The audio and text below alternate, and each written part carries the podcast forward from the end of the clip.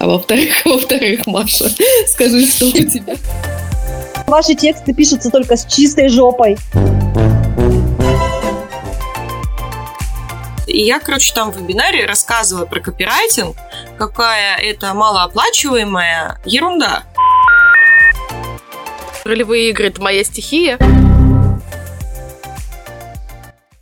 Привет всем! Вы слушаете подкаст «Картавим о фрилансе». Подписывайтесь на нас ВКонтакте, Телеграме, Яндекс Музыке и других площадках. Ставьте лайки и комментируйте. Все ссылки есть в описании под этим выпуском. Погнали! Всем привет! С вами снова подкаст «Картавим о фрилансе». И сегодня мы продолжаем нашу рубрику, где рассказываем об интересных профессиях, которыми можно заниматься удаленно, сидя в кроватке под пледиком и с вкусным чайком. И сегодня у нас в гостях Христина. Она журналист и редактор в медиахолдинге «Беларусь сегодня». Это учреждение администрации президента Беларуси. Вот такой крутой у нас сегодня гость. Привет, Христина. Приветик, девочки, привет всем слушателям. Привет, привет всем, привет, Кристина. Большое тебе спасибо, что пришла. И я откликнулась на мое предложение. Я очень рада. У нас такой крутой гость сегодня, прям мощный. И тема у нас очень интересная будет сегодня. Мы поговорим про э, журналистику. Э, я думаю, что это будет многим интересно. Это, кстати, очень смежная профессия, ну, похожая, мне кажется на копирайтинг чем-то. Вот, кстати, может быть, с этого и начнем, потому что это интересно. Вот у нас тут два копирайтера, да, и есть журналист. И обычно эти профессии очень путают, с одной стороны люди не понимают далекие от вот этого всего процесса, в чем разница. С другой стороны, я очень часто в каких-нибудь агентствах э, маркетинговых вижу вакансиях, что образование журналиста сразу мимо. Не приходите к нам работать, если вы по образованию журналист. Ну, в смысле, копирайтером. Вот как Почему? Хотим... А вот хотела у тебя спросить. Мы, да, мы хотим и так? вообще и у заказчиков тоже хотим спросить, какого э, черта вообще, потому что это две совершенно разные профессии. Ну вот, вот, вот этот как раз таки давайте разделим, вот с этого и начнем. Слушай, ну я бы не сказала, что это две совершенно прям разные профессии, потому что то и одна, и другая профессия. А, люди этих профессий занимаются текстами, да? Я так понимаю, вы же текстами ну, занимаетесь? Ну, только что, да. Только Буквы, да, текстами. печатаем на клавиатурке. Да, это похоже только этим. Да. Вот. Э, мы уже говорили, да, до записи о том, что я, например, э, никогда не делала лендинги, никогда не писала э, рассылки, письма, уведомления и вообще абсолютно в это не погружена. Зато я делаю хорошие интервью, хорошие репортажи, обзоры и так далее. По-моему, в копирайтинге тоже нужен такой навык, да, как интервью, писать и в принципе, проводить его для того, чтобы собрать информацию. Поэтому в этом, конечно, похоже.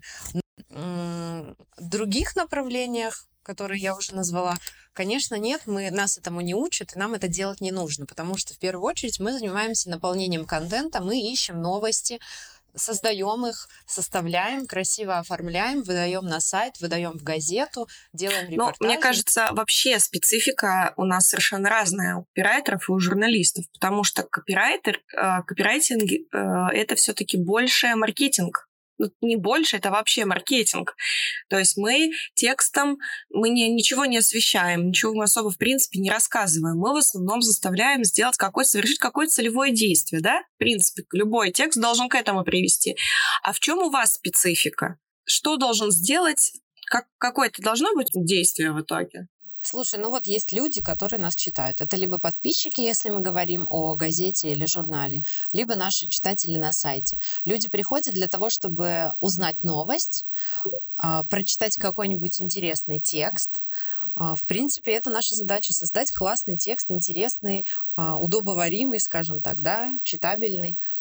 Но никаким действием мы не подталкиваем человека, разве что иногда мы можем, допустим, вот если целью какого-то текста а, определенной семье. Например, там семья неблагополучная, а ребенку нужно помочь собраться в школу. У семьи денег нет.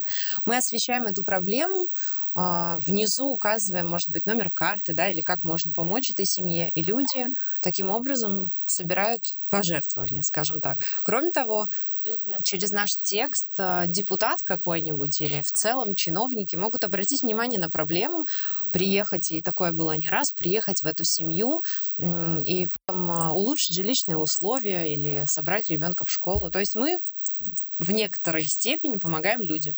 В некоторой степени мы их развлекаем, но мы точно ничего не продаем. Только себя. Я, кстати, сейчас подумала, что а, мне кажется, что целевое действие журналистики — это сделать так, чтобы охват материала был максимально высоким, то есть чтобы он разошелся. Поэтому, например, когда кому-то нужна помощь, с чем-то. Очень же часто стараются СМИ привлечь, как раз-таки за счет того, что громкая статья поможет э, разнести вот эту весть, просьбу на большое количество людей. Да, да, абсолютно точно. А, Кстати, вот э, мне тут коллега подсказывает, это как у Дудя. За кадром сидят родственники, а у меня сидит моя подружка-коллега. Знаете, чтобы она мой цензор. А, Так вот, она Ага. подсказывает, да, что у нас есть еще реклама, и, в принципе, своими интересными текстами мы привлекаем рекламодателей. А, То есть у нас такая цепочка. Мы пишем классный текст, читатели любят наши медиа, рекламодатели видят это и понимают, что кто-то, э, общем, читает внимательно э, СМИ, дают э, рекламу, нам, платят нам за это деньги и э, пиарятся таким образом, а уже наши читатели делают выбор что-то покупать или там, ну, то есть есть какое-то действие, но не, не прямое, да. Рекламу обычно пишут э, обученные люди, которые сидят в отделе маркетинга, но иногда пишут сами журналисты. Копирайтеры сидят в отделе маркетинга и пишут рекламу для статей. Да, в отделе маркетинга должны сидеть копирайтеры. Вы так работу ищете или что? Не, у нас завал с Машей, нам сейчас работа вообще не нужна. Да, с работой у нас как раз, да, проблемы в плане ее Проблемы в плане ее количества, да. Кристина, расскажи, пожалуйста, как ты стала журналистом? Как вообще докатилась до жизни такой? Класс. Спасибо. Начали с унижения, значит, понятно. А, Я училась в гимназии, да, с английским уклоном, и очень любила... Я очень сильно сдалека начну, да, раз у нас такой Давай, формат. давай. А, Я любила смотреть э, сериалы про следователей и вообще всегда мечтала стать следователем. Понятное дело, что я хотела заниматься не бумажной работой, а искать э, преступников. Э, Ну, в общем, Мухтара все смотрели и все понимают, о чем я мечтала. Маша Швецова, «Тайны следствия». А, Да, абсолютно точно.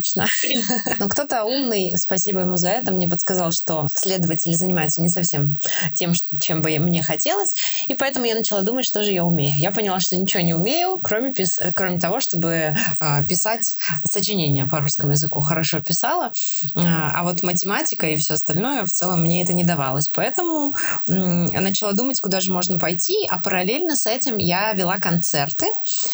Ну, все вы знаете, да, вот это вот э, прикольный массовик-затейник, который ведет канателя, э, День Святого Валентина и разные такие мероприятия.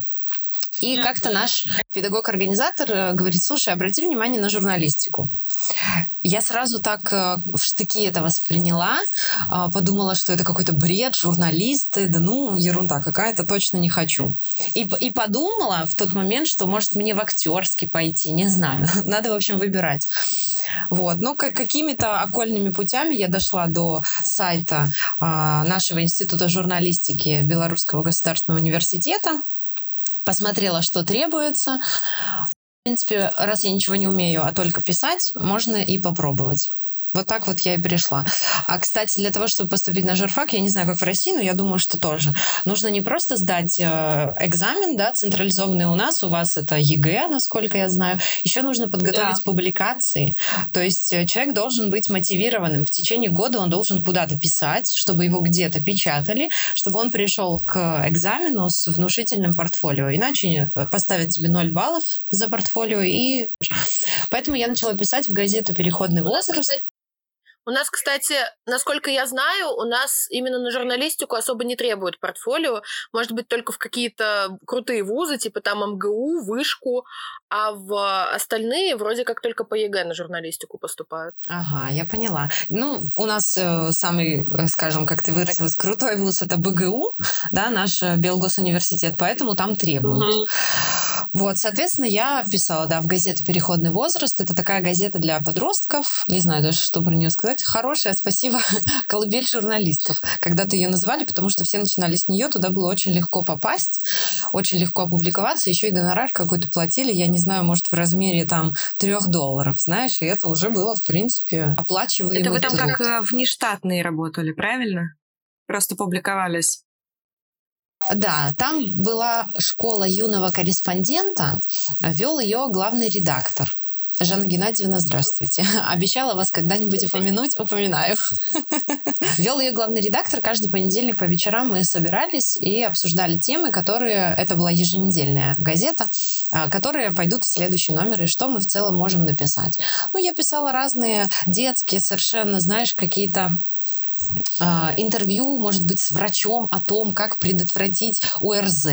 Но они, это в целом тема, конечно, безусловно актуальная, но они были настолько какими-то, не знаю, глупыми. Это я сейчас с высоты Нет, своей... давай скажем наивными лучше. Хорошо, давай скажем наивно. да. Не будем так. Наивные. Вот. Не будем себя принижать. Но их публиковали, их читали. В принципе, это прикольный опыт. Таким образом, за год у меня набралось около 70 публикаций. Это очень много. Ого. Да, и я пришла на журфак, э, на меня посмотрела приемная комиссия и сказала, ничего себе, какая вы молодец. Поставили мне десятку. В общем, э, по сумме баллов я проходила и прошла на бюджет. Надо сказать, что я всегда э, мечтала в детстве, я имею в виду, да, работать на телеке, потому что я вела концерт, и я думала, вот это круто, я же такая вроде красивая девочка, хочу вести какие-нибудь классные программы. Вот, и есть э, направление на журфаке, печатные СМИ, журналистика, менеджмент и телевидение и радиовещание. Я планировала поступить туда, но мне не хватило я не помню сколько, но, в общем, мало. э, совсем немножко баллов мне не хватило на бюджет. И я прям уже готова была на платный, и мои родители тоже. Но как-то, я не помню, зам декана, наверное, отговорил или что. В общем, я пошла в э, на направление журналистика, печатные СМИ. Это было, наверное, лучшее, что я сделала в своей жизни. Потому что э, вначале тебе ты выбрал телевидение, радиовещание, ты сто процентов пойдешь работать на телек, а если ты выбрал международную журналистику, ты сто процентов попадешь на BBC. Но это, конечно же, абсолютно не так. Все поедут работать в регионы.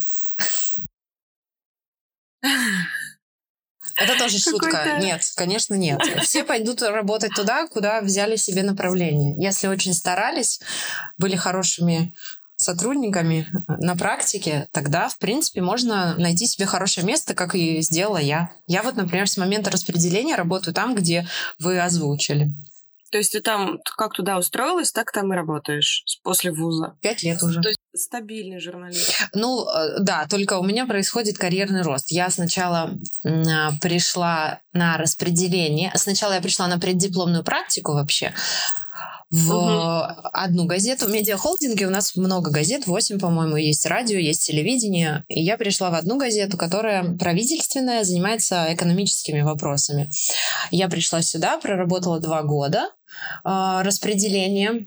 И после этого руководитель, наш главный редактор а, у каждой газеты есть главред, а в целом у медиахолдинга есть директор. И вот наш директор позвал меня работать в газету, ну, по статуснее, скажем так, да, «Беларусь сегодня».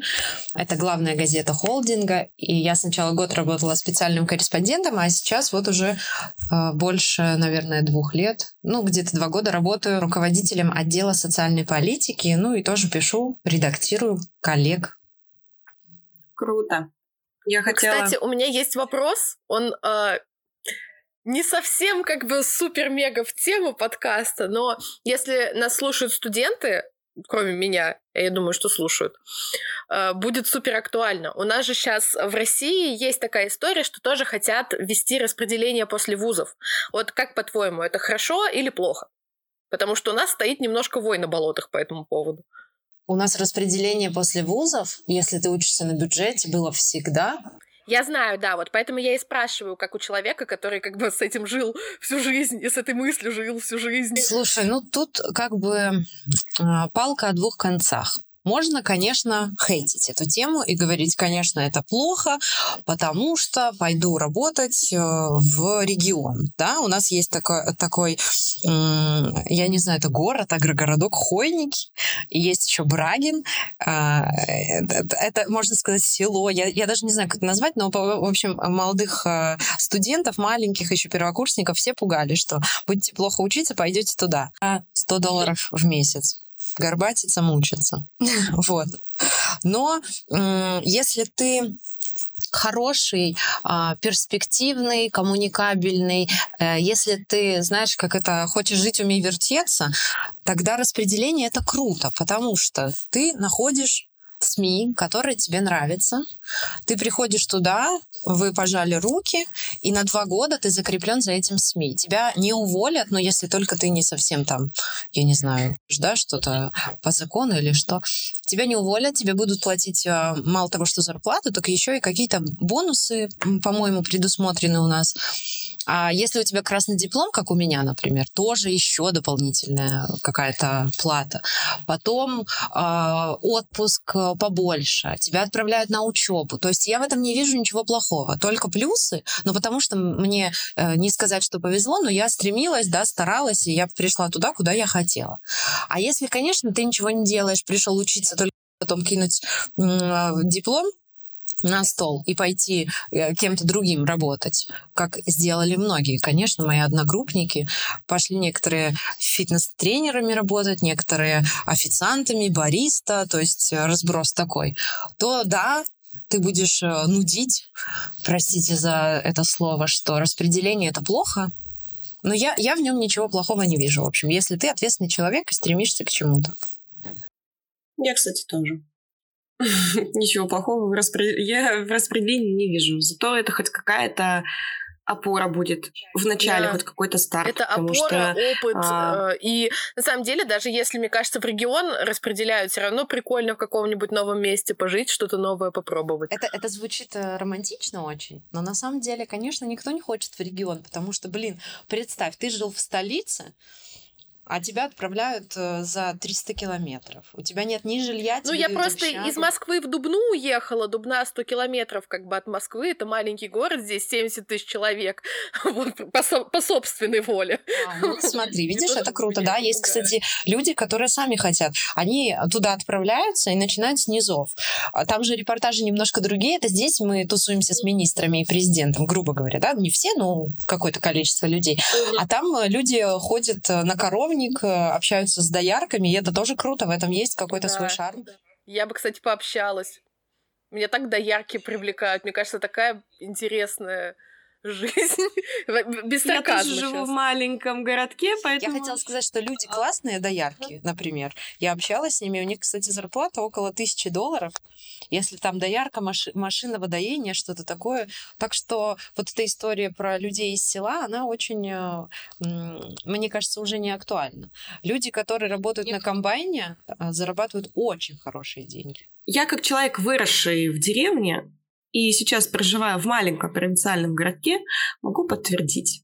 Абсолютно точно. И вообще люди из деревни — это совершенно не обязательно какая-то там ну, вот этот э, классический образ на ТВ, да, как, который демонстрируют нам. Да, вот хусточка, вот, дев... э, какой, какая-то да, да, нескладная речь. Нет, это все не так. Да. Люди вообще прекрасно вот себя это чувствуют. Вот да, вот, который трава и рукой останавливают. Ну, на самом деле это не так. Я вот выросла в деревне, при, прекрасно себя чувствую в онлайн-профессии, все хорошо.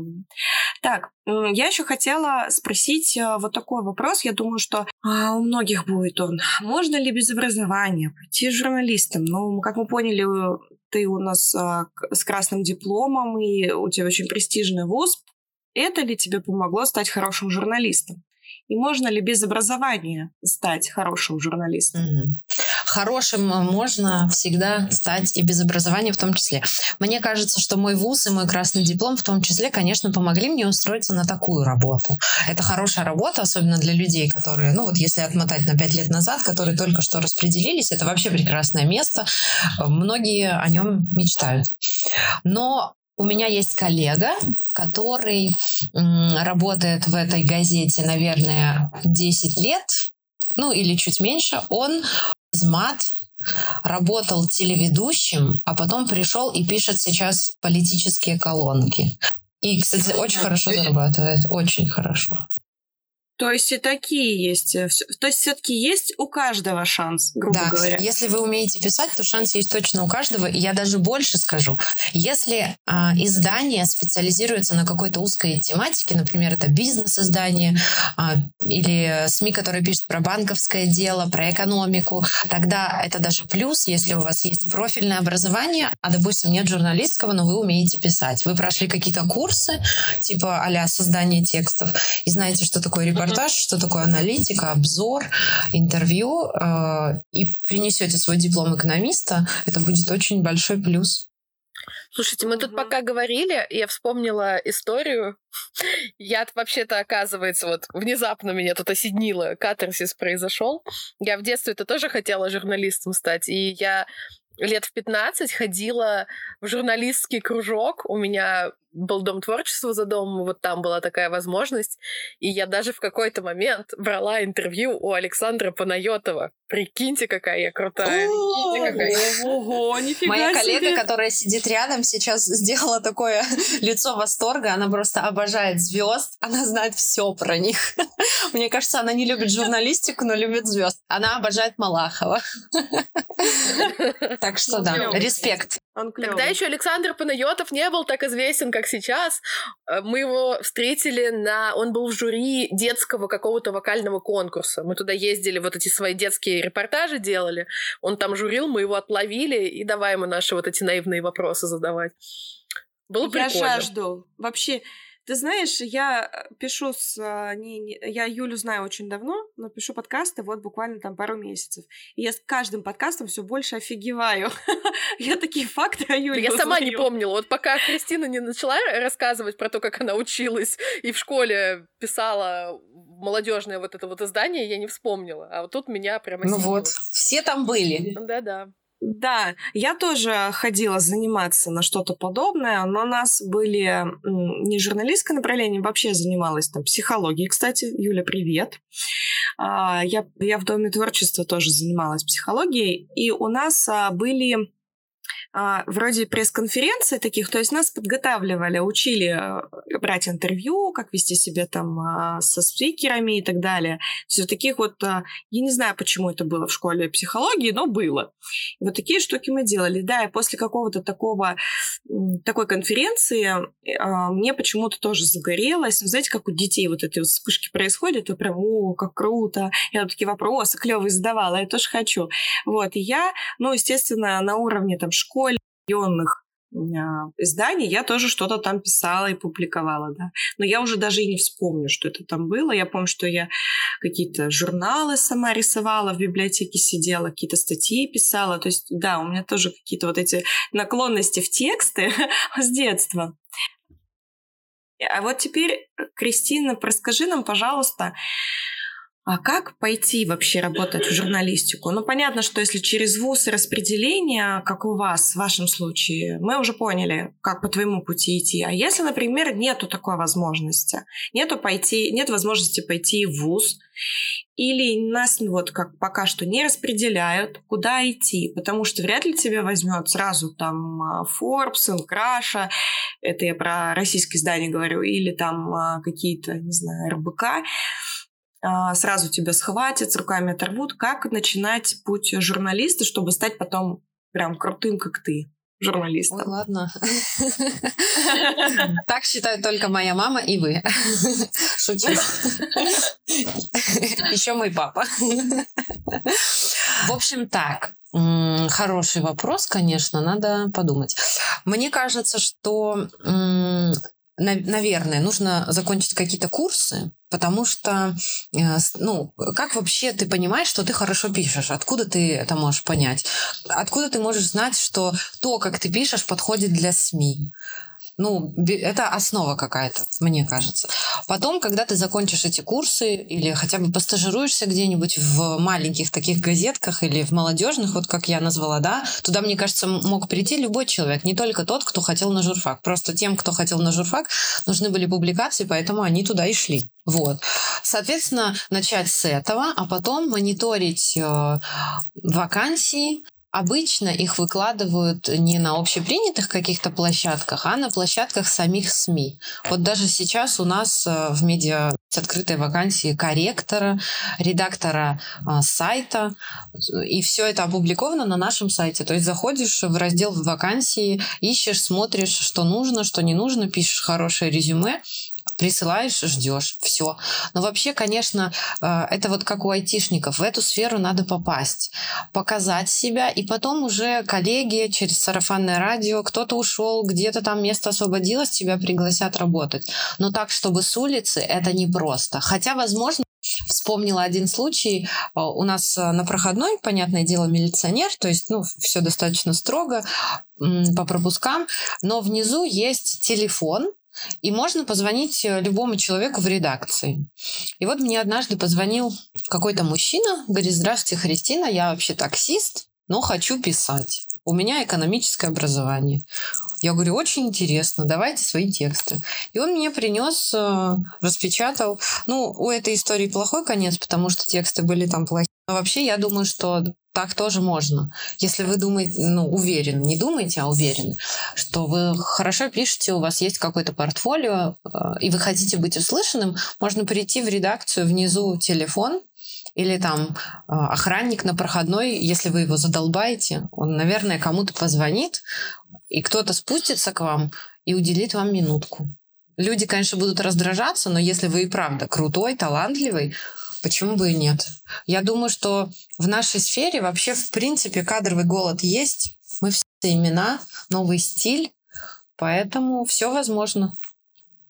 То есть есть пустые слоты, которые можно занимать, эта ниша не самая конкурентная. А, ну, зависит это. от того, куда ты хочешь пойти и сколько ты хочешь зарабатывать. Конечно, если мы говорим про Россию, наверняка в РБК, Лента.ру, там, Медуза, которая при- призвана, признана у вас иноагентом, да, по-моему, туда сложно попасть, потому что, ну, кадры там сильные, и, скорее всего, без образования, без Да. опыта и без всего такого вас туда не возьмут, потому что люди есть. И зарплата там, соответственно, такая же хорошая. Точно так же, скорее всего, можно сказать про холдинг. А что касается региональной прессы, там все попроще. Пришел, позвонил, главный редактор к тебе спустится и пообщается с тобой. Там всегда нужны журналисты. Авторы там нужны действительно всегда. И уровень там, я не знаю, как в России, хотя я видела несколько ваших районов, по-моему, они ничем особо не отличаются от белорусских. Уровень там действительно, ну, низковатый. Мы стараемся его поднимать, пока не очень хорошо получается, потому что самые талантливые люди уезжают в столицу. Вот, кстати, есть пример на эту тему. Тоже вспомнила. У меня ну, в университете учится мальчик, он учится на направлении государственное муниципальное управление, и его взяли в своем родном городе, не в Дубне у нас, работать удаленно в газету, как раз-таки корреспондентом или кем-то там вот, ну, вот из этой серии. Вот, и он пишет статьи для своей региональной газеты, удаленно находясь в Дубне. Вот, получает денежки. Ну вот, все Вот, прекрасно. Я всегда говорю, что тот, кто хочет, найдет э, и откроет с ноги и не с ноги любую дверь, зайдет через окно, я не знаю. Ну, в общем, просто главное желание и стремление. А если ты ленишься, есть люди, вот честно, меня поражают, девочки, я использую вашу площадку, чтобы это сказать. У меня а, одногруппница, а, практически отличница, она из-за своей лени не захотела пересдать там какой-то один несчастный экзамен, чтобы получить, как и я, красный диплом. Она уехала в свой родной город и стала там работать. Я не помню где, но в какой-то абсолютно с нашей профессией не связанной сфере. И буквально недавно, наверное, полгода назад, она мне написала, Христина, мне очень нужна работа, я хочу вернуться в Минск, помоги. Ну, конечно, я знаю эту девочку, она классная, хорошо пишет, талантливая. Ну, потерялся человек, наверное. Я говорю, окей, все без проблем, давай, я поговорю с редактором. Тут как бы, ну, подключим все ресурсы, которые возможны. Пришли, блин, в портфолио, портфолио и резюме. И что вы думаете? Ни портфолио, ни резюме. Я не понимаю, просто это для меня, ну, я не знаю, следующим сообщением это портфолио и резюме должно было быть. Как только я ответила, окей, давай, я тебе помогу, через секунду просто вот, тебе, пожалуйста, спасибо, что тратишь на меня Если время. не первым сообщением. Тут я тоже с тобой соглашусь. И прям сегодня подкаст соглашений. Я тоже с тобой тут согласна, потому что я это тоже не понимаю, когда тебе дают шансы, а ты в них не вгрызаешься. И просто то ли страхи, то ли что. Ну, кстати, Юля, наверное, скажет, что лень не существует. То есть тут, наверное, какой-то был другой у, у девочки. Лень — это невроз Да, то Мы ничего не поняли. Ну и не надо. Просто Юля психолог, она такие штуки по-другому объясняет. По, э, ну, Юля, ну как ты это объяснишь? Ну вот скажи мне, вот конкретный кейс тебе, вот как ты это объяснишь? Я себе не могу найти, у меня просто времени нет ей написать и спросить, в чем дело, ну и желания особо нет, зачем, как бы, да? Но вот, вот, почему меня да, люди так поступают. Проблема в том, что я половину вашего диалога не слышала, потому что у меня интернет отвалился. Вот, и я прилетела, я... Хри- Христина рассказала про то, что ей к ней обратилась за помощью девочка, ее одногруппница, и хотела устроиться на работу туда, где работает Христина.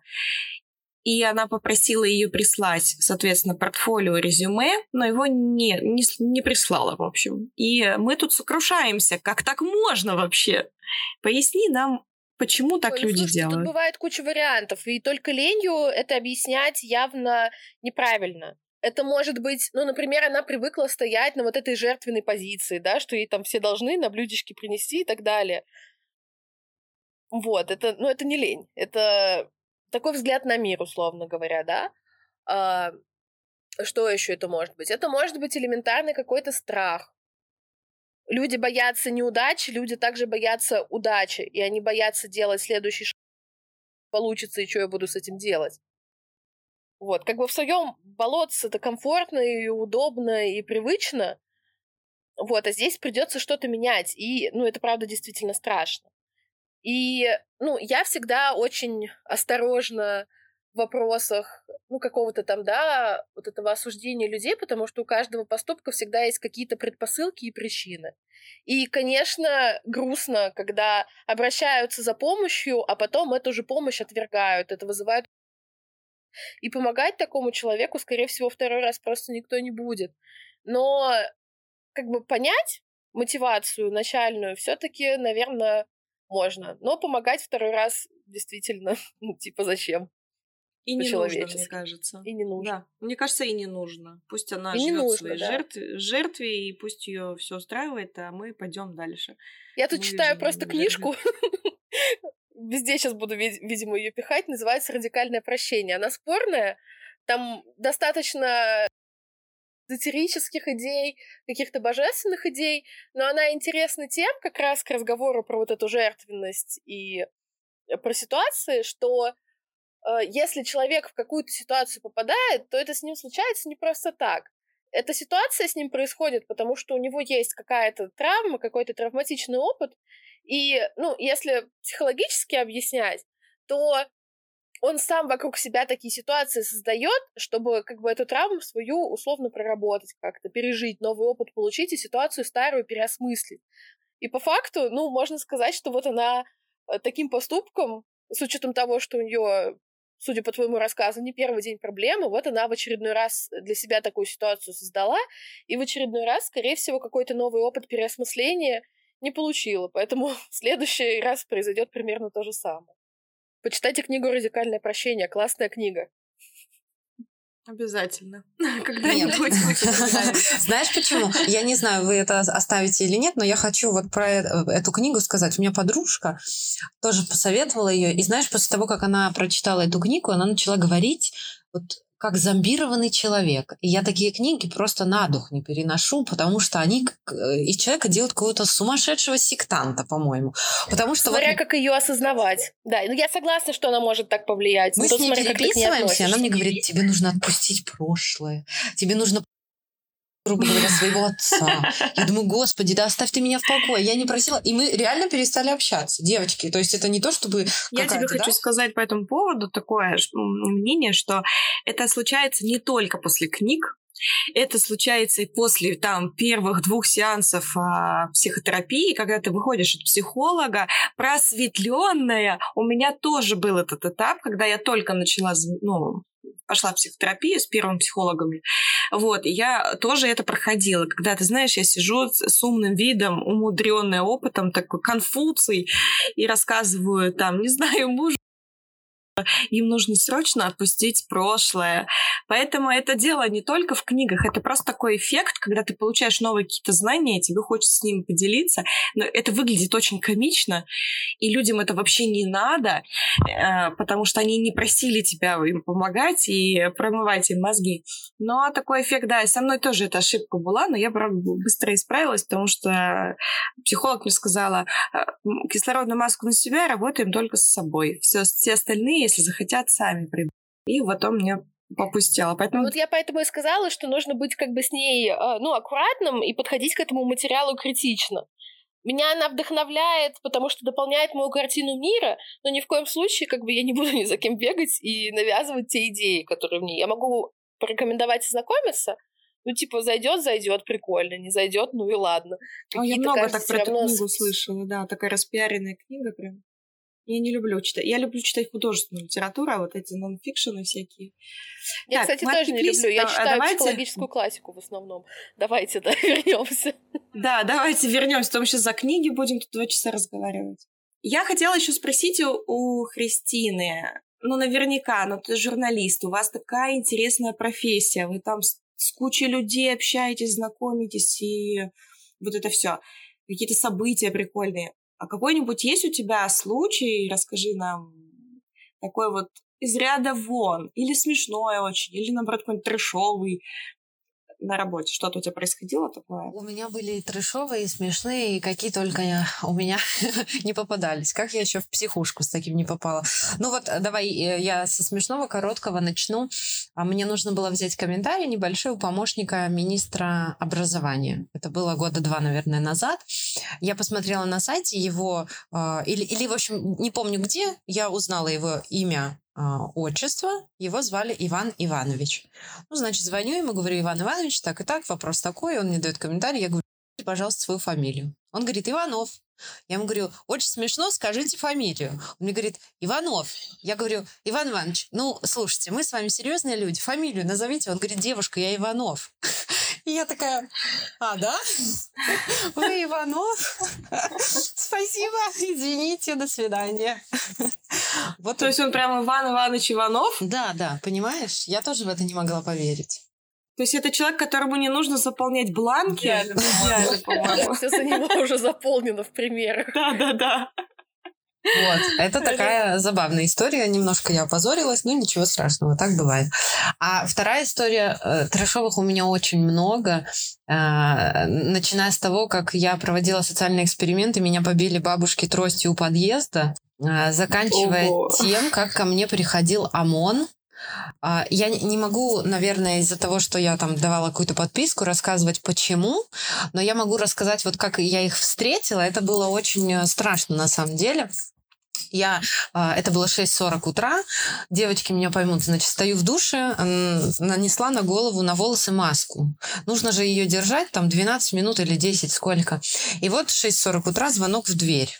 Я не могу открыть, потому что я стою с этой маской. Думаю, что за дебилы в 6.40 звонят мне? Никакой реакции. Звонок опять. Опять и опять. Я уже очень разозлилась. Эту маску не смываю, выхожу из душа и полотенце коротенькое, ну, натягиваю так, чтобы прикрыть э, некоторые, так сказать, mm-hmm. места. Не смотрю в глазок, очень злая. Подумала, что, ну, может, э, знаете, я, я не, не знаю, свидетели Иеговы, цыгане, кто угодно. Открываю дверь, а за дверью стоит 8 человек, ОМОН, огромные просто высокие мужики, понятые, опер, следак, люди, 8 человек. Я просто открываю, и, значит, э, следак мне говорит, здравствуйте, извините. Я говорю, не извиню, и закрываю дверь. А он ставит ногу, заходят они все ко мне в коридор, у меня полотенце это еле держится, он на меня смотрит и говорит, может, вы оденетесь? Ну, дальше там были разбирательства, я ни в чем не виновата, если кому это интересно. Вот, ну да. Но со мной были очень вежливые, и все вполне это, неплохо это, прошло. Это, это было связано с работой? Да, это было связано с работой. Я И не тут пойду повисла пауза. работать. Спасибо, всем пока. Сп- Спасибо, всем пока. Я, журналисты не пойду. Это, это было очень тоже- страшно. Это правда. Это было страшно, я тебе поверю, потому что у меня тоже была история трешовая на работе, связанная с а, ОМОНом. На нас тоже вызывали ОМОН. Это было очень давно. В Воркуте я работала администратором цирка, и у нас а, не срослось а, с... а, э, в общем, с директором ДК мы не сошлись по деньгам, потому что по договору вот так надо было, они там, в общем, другую ставку начали. И на нас вызвали ОМОН. В итоге нам помогли бандиты. Очень интересная история, да. Это еще на два подкаста о моей работе в цирке. Поэтому я представляю. Но у меня из трэша было, что мне примерно в таких же обстоятельствах я тоже стояла в душе с маской на голове. а, Мне соседка снизу пришла, сказала, что я ее заливаю. Офигеть. Вот это еще страшнее, чем. ОМОН. Если бы ко мне пришел ОМОН, мне кажется, я бы вообще телегу кирпичей бы наложила в ту секунду. Не знаю, паническая атака, вот это вот все. На самом деле они, они ужасающие, эти мужики. Да. Они огромные. У них вот эта вся амуниция, не видно лиц, ничего. Это просто какие-то роботы ходячие, входящие в касках и такие... «О, Ну, это жуткое зрелище, на самом деле. Куча ОМОНа. и Это жесть. Ну, давайте, подождите, может быть, сейчас у нас э, немножко подсластим всю эту ситуацию. Христина, скажи, сколько зарабатывают журналисты? Да, это всем интересно. Всем. Так, ну, я буду говорить в долларах, да, чтобы вам было удобнее э, переводить и все такое. Значит, если мы говорим про региональных журналистов, по-моему, они зарабатывают не очень много, что-то около 200-300 долларов. А, и- ну, эта информация не супер актуальная, но вот насколько я знаю, насколько я могу общаться с людьми. Есть, наверное, люди, которые побольше зарабатывают. Но надо тут оговориться, что у нас действует гонорарная система. То есть эм, он Мгм. не очень большой, а, что-то около 200 долларов. И есть все остальное, это то, что ты напишешь. Написал ты, допустим, там 50 текстов в месяц. Получил ты много денег. Тысячу долларов, две тысячи, три. Ну, сколько написал, собственно говоря. Мне кажется, можно и три получить, и наверняка даже можно больше получить. Если ты ничего не написал, получишь свой несчастный оклад и будешь есть хлеб. Без масла. А, Ну, такая Ну, Это история. примерно как у нас продавцы работают. у Есть них люди, тоже есть которые, какой-то допустим, минимальный оклад и все остальное до процента. Да. Вот Да-да-да. я недавно была на обучении в ТАСС, и там э, тоже, по-моему, такая система. А, нет, нет, там теперь уже другая система. Там полностью, э, ну, зарплата без гонорара, но есть э, бонус. Он, как говорила замглавреда, небольшой. Это если журналист сделал что-то выдающееся. Какой-то классный материал откопал, сделал какой-то крутой репортаж, э, эксклюзивное интервью, ну, что-то такое. А если мы говорим про гонорар за материал, если это какая-нибудь небольшая заметка а, на одну четвертую полосы, да, ну, газетная полоса А3, э, тогда за нее могут заплатить, если она абсолютно какая-нибудь обычная, не эксклюзивная, ну, от 15 до там, 30 долларов, например, так. За интервью эксклюзивное с министром могут заплатить долларов 300. За репортаж на разворот, это то есть две полосы А3, да, это много букв, много слов, много материала, около, наверное, 15-16 тысяч знаков, если в вордовских говорить, могут заплатить тоже около 300 долларов, а могут, ну, ну около того, в общем, да. Чем круче материал, интереснее и так далее, тем, соответственно, больше денег вы получите. Но этот материал, конечно, очень сложно найти. У нас бывают такие темы, когда журналист ездит там в другую страну на репортаж, и за этот месяц он сделал только один репортаж. Понятное дело, что ему этих 200 долларов оклада недостаточно, ему заплатят больше. В общем, такой подход достаточно индивидуальный. У нас есть люди, ответственные секретари, которые рассчитывают гонорарную систему и оценивают Вот тут очень похоже, кстати, параллели можно провести с а, копирайтингом, потому что у нас тоже примерно обычно, чаще всего именно такая система. А, мы получаем за текст, как правило, оплату. Да, только у нас оклада нет. Нет у Ну тебя да. заказов, сидишь вообще, даже без хлеба сидишь. Да, то есть у нас, ну, фрилансеры, хотя почему? У копирайтеров есть, бывает, может быть, оклад, если они работают где-то в штате. Это такое может быть. Фрилансеров, конечно, нет у нас. Но мы, как правило, получаем больше, чем те, кто работает на окладах в штате. В штате они там получают, ну, там 30-60 тысяч рублей российских, я не знаю, как это в доллары перевести, а, в среднем, да, и у них, как правило, нету, ну, ну сверху, может, какой-нибудь KPI, может быть, там. А я, например, на фрилансе получаю где-то в среднем там 100-120 тысяч а, зарплата у меня. А, то есть я могу больше. А по времени мы работаем плюс-минус одинаково, потому что их там тоже грузят, будь здоров. Поэтому у нас как бы в купе копирайтеров не очень выгодно идти на оклад. Но опять же, зависит от а, ка- какой-то там компании, куда ты вообще устроился, потому что есть хорошо платят, хорошие оклады. Но это редкость скорее.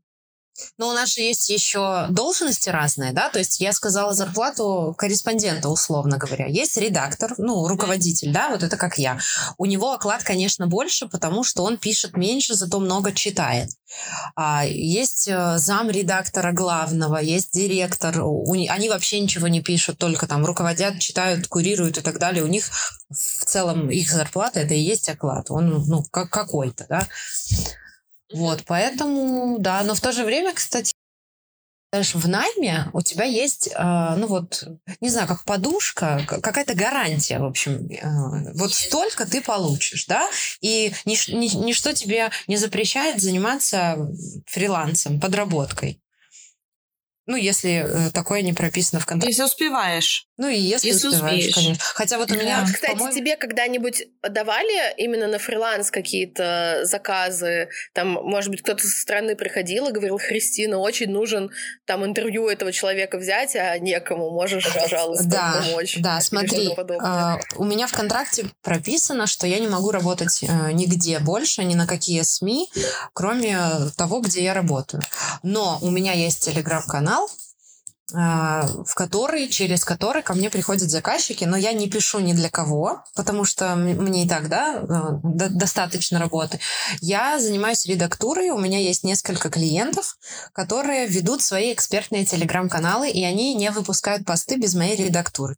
Пишут, присылают мне, я делаю хороший заголовок, там, ну, зачин, да, лид, как у нас это называется, редактирую И у нас. ошибочки. Прекрасно, вот видите, мы похожи. Да, у нас тоже лид называется. стилистику и все такое, и потом они публикуют. И, ну, это такая разовая, ну, уже как бы постоянная подработка, можно сказать, да, они там за один пост платят мне определенную сумму. Есть люди, которые а, попросили у меня отредактировать им а, курс, тоже я этим занимаюсь. Ну, как правило, если у меня есть время там по вечерам, по выходным, в рабочее время я, конечно, работаю, потому что если ты не работаешь, кто не работает, тот не есть. Слушай, а вот как раз к вопросу про телеграм-канал. Ты его когда создавала, ты прям планировала, что будешь через него заказчиков привлекать, или какая-то другая мотивация была? А, Я его создала 18 февраля этого года, то есть э, три месяца практически назад. А, ну когда выйдет уже три месяца назад. Вот. Мгм. Я создала его, потому что мне было, э, ну, стало, скажем так, скучновато на работе, потому что м, у меня такой характер и темперамент, я все время, вот мне нужно новое, постоянно какая-то подпитка моей энергии. Когда ты делаешь, э, а, ну, можно сказать, что одно и то же. Пускай у нас разные темы, разные герои, плюс-минус механика работы одинаковая. Поэтому я подумала, чем же можно разнообразить мои будни, не уходя э, с этого места, потому что и зарплата, и коллектив меня, в принципе, все устраивает. Вот, и я создала телеграм-канал. Э, ни- ничего не преследовала абсолютно. Я все делала интуитивно. Никаких у меня там прогревов нет, никаких, э, не знаю, контент-плана, ничего такого, в общем-то, нет. Я просто создала и все. И дальше я э, подписалась на много- 70 у меня, наверное, уже в э, подписках каналов похожих, копирайтеров и так далее. Я смотрю просто на них, как они продвигаются. У нас уже такая тусовочка собралась прикольная. Вот, и все, и потихоньку продвигаю. А сначала буквально первые, наверное, тысяч семь в продвижение российских уже, я говорю. Я вложила со своих денег, со своей зарплаты, а потом ко мне пришли эти клиенты, они мне скидывают а, на Киви Я эти деньги не трачу на себя, можно сказать, да, я просто с них э, плачу рекламу в России. То есть э, свои, э, ну, не знаю, как разграничить, но, в общем, деньги свои м, белорусские, свою зарплату я не трачу на телеграм-канал, только то, что я зарабатываю дополнительно. И это, ну, прикольная такая история. Да, это же работа на имя в любом случае. Это вообще помогает журналисту имя? Я думаю, что наверное, нет. Вот моя коллега говорит, ничего не помогает. Я думаю, что нет, но понимаешь, э, тут просто такая история. На имя работает то, что я, условно говоря, с министром здравоохранения э, на короткой ноге. Вот это работает мне на имя. Или то, что я там работала с президентом, да, в президентском пуле. А то, что у меня есть телеграм-канал, да всем наплевать. Моим коллегам именно по журфаку, по журналистике.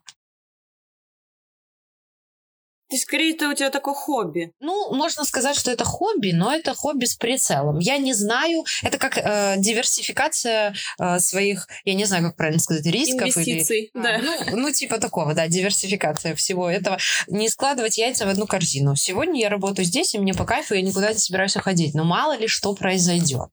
Так, у меня есть телеграм-канал. Я думаю, что когда мы выходим на рынок э, труда, смотрим вакансии, будет плюсом, если к портфолио или в резюме ты э, сделаешь такую вот сноску, ссылку, что у тебя есть телеграм-канал, а у тебя там уже тысяча подписчиков, например. Угу. К тому времени, когда я, может быть, отсюда уйду, будет там больше. Я думаю, что это тоже плюс. Люди откроют, посмотрят, как я пишу. Ну и плюс ко всему э, на своей работе я не каждый день пишу тексты, и даже я стала их реже писать, потому что у меня много другой административной, организаторской, редакторской работы. А тут я каждый день делаю пост, и это помогает мне не терять свои навыки. Ага. Я, знаешь, хотела про, тоже про твой телеграм, но если ты э, не хочешь эту историю освещать, то мы ее вырежем. Просто расскажи. У тебя э, вышел пост, я вот пытаюсь сейчас долистать, по поводу того, что тебя назвали в каком-то сообществе или где, Обожаю. поняла. Да. А, Это недалеко, наз... недалеко, назвали... в субботу. Да, тебя назвали а, инфо-цыганкой, а, отправили тебя учиться Психиатру. писать. А, да, да, и к психиатру. Расскажи, расскажи, что это за история, как вообще ты влипла в это? Ну, надо сказать, что журналисты, в отличие от копирайтеров, люди очень злые, самовлюбленные, амбициозные и, ну, в общем, нарциссы. Мы и они, я поменьше, некоторые побольше. Я э, по обыкновению нашла прикольный канал с коллегами, да, журналисты, так, наверное, не стоит, да, говорить название? Почему? Можно? Говори. Ну ладно. Да. В общем, э, телеграм-канал называется «Журналисты и медийщики». Там 10 тысяч подписчиков. Я думаю, прикольная тема. Я же журналист. Наверное, мои коллеги меня примут за родную. Я опубликовала там э, свой обычный креатив. Креатив у меня как мне кажется, толковый. А, там несколько карточек с словами, которые использовать не нужно в своих текстах, которые портят текст. Слова такие, типа «в рамках», «является», там было сделано и, и так далее. Ну и все, написала пост, отправила, и мне три человека начали комментировать. Взрослые люди со стажем определенным, люди советской школы. А некоторые написали мне, что ты что вообще думаешь, этого никто не знает? Мы все так пишем, мы все гениальные какие-то там творцы. Я думаю, господи, ну, конечно, многие люди наверняка это знают, но есть огромное количество человек, которые не знают. Районки, наши районки, я не знаю. Вот, и все, у нас там полемика разгорелась. Я не хотела в это встревать, но, понимаете, мне показалось, что надо ответить, потому что мне за свои тексты не стыдно, я их люблю. У меня есть э, профессиональные награды, поэтому не совсем уж я пропащая и плохая. Поэтому мы начали дискутировать. В итоге все свернулось. Они там меня куда-то направили, я старалась быть корректной, потому что все-таки возраст, опыт. Я ни в коем случае не говорю, что мы тут все молодежь гений, а вы э, не знаете, что такое чат э, GPT, идите вы в совок. Лесом. Ну, типа. Вот. Поэтому как-то... И потом я про это решила написать пост. Во-первых, потому что это для меня какая-то, знаешь, психотерапия. Естественно, я не могу сказать, что меня это не задело. Мне неприятно, но я спокойно к этому отношусь. Уже абсолютно спокойно. Мне кажется, что если ты уверен в себе, в своих навыках, и тебе не стыдно за свои тексты, да, как мне, то э, та критика, которая на тебя полилась, она абсолютно неконструктивная была. Ты к ней будешь и, ну, посмеешься с нее, может быть, я не знаю. Потому что, когда я написала этот пост, ко мне пришла в комментарии женщина с 30-летним стажем, и она э, сказала, что не поняла, почему на вас наехали. В общем, вот так. Угу. А, по поводу критики, у нас есть подкаст на эту тему, кстати говоря. Писали большой такой подкаст. Целый час мы с Юлей обсуждали, как э, воспринимать критику, э, как воспринимать хейтеров и вот это вот все. Поэтому если кому-то, у кого-то есть с этим проблемы, но в целом Кристина сказала правильно, большому счету. Но там про все подробно разбирается, можете послушать, если хотите. Ну, вообще, конечно, с этой критикой все еще интересный феномен. Мне всегда очень интересна мотивация людей, которые... Которые начи... критикуют? Да, которые критикуют. Ну, иногда понятно, иногда не очень понятно, но всегда какие-то вопросы у меня такие над головой возникают, и я потом над ним периодически размышляю.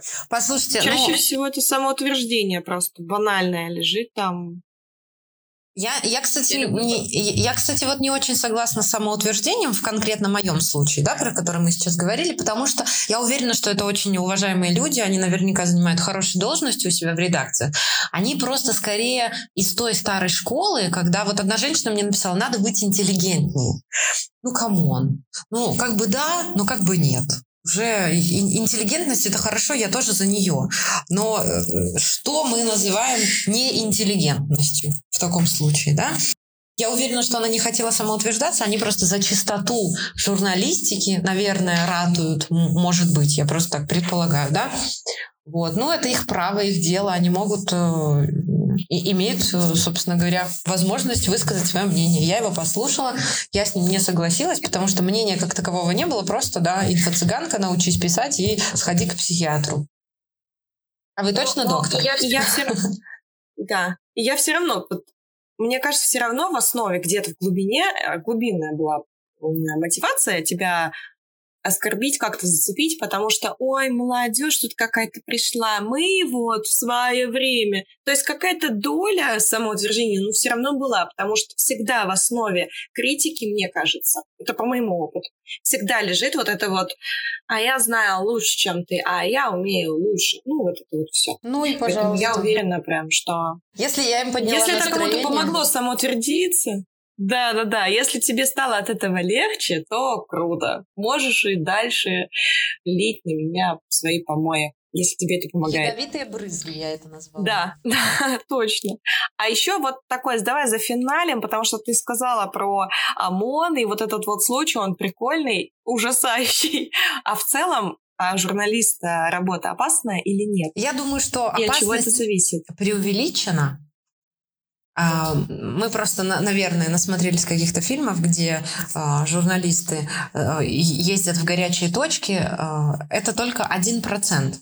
Ну вот сейчас, да, там у вас происходит ситуация такая в Украине. Я не угу. знаю, можно об этом говорить, нет? Ну, просто сказать, что она есть, да, можно. Угу. Ну, в общем, у вас это... есть такая ситуация. Безусловно, есть военные корреспонденты, на Донбасс или еще куда-то, да, в Мариуполь, наверное, и они там могут попасть под обстрелы, и это опасно. Мои коллеги тоже туда ездили. А вообще я бы не сказала, что это опасная профессия, но только если ты не пишешь какие-то расследования. У вас там была такая журналистка, я не помню, как ее зовут, она ездила в Чечню, писала про Кадырова, про женщин, как их там принижают. Политковская, да? Наверное. Политковская? Наверное. Есть Или еще Милашина такая, и Наверное, да. Не очень хорошо я в этом ориентируюсь, я просто вот Собчак про нее Ее убили в подъезде. Ну вот. Анна Политковская. Она в «Новой газете» работала тоже, по-моему, который сейчас иноагент. Ага. А, и вот ее в подъезде в какой-то момент а, застрелили. Да, это опасно. Еще была журналистка Старовой. Еще была, да, Старовойтова такая она. Я вот ее тоже плохо ее историю помню, но хорошо помню, что ее тоже убили. Угу. Ну, тогда-то, конечно, да.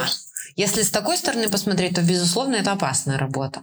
Но большинство журналистов этим не занимается. Они делают какие-то, особенно если там в федеральных, например, СМИ работают, они делают э, достаточно э, спокойные, иногда комплементарные интервью, не острые. Иногда острые, но иногда и такие сглаженные, с такими прилизанными углами.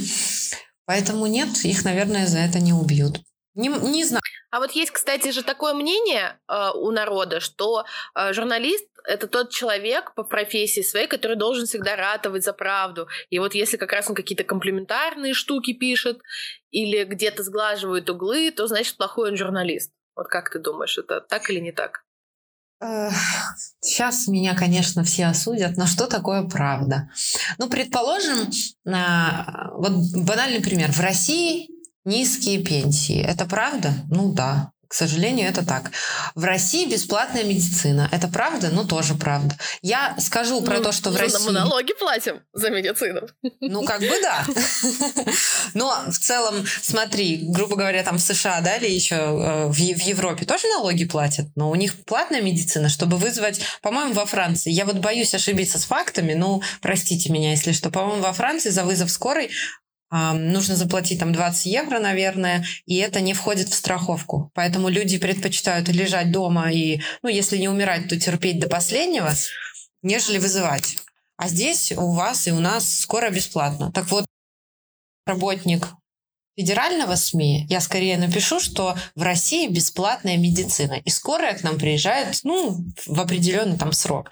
Но я не упомяну, что в России низкие пенсии. И то, и то правда. Просто с какой стороны ее подать. Да, в целом я действительно согласна. Правда, это такое абстрактное понятие, и никто не может правдиво сформулировать определение, собственно говоря, правды. Это просто нечеловеческих умов будто бы задача даже. По-моему, очень классно получилось. Спасибо большое. Ты рассказала очень много интересных историй и э, полно достаточно представила свою профессию. Я думаю, что кто-то из наших отчаянных слушателей, возможно, заинтересуется и тоже захочет пойти по пути журналистики. Вот. И да, на этом я думаю, нет. что можно заканчивать наш сегодняшний выпуск. Спасибо всем, кто был с нами и слушал нас. До новых встреч. Пока-пока. Спасибо большое, Кристина. Всем пока.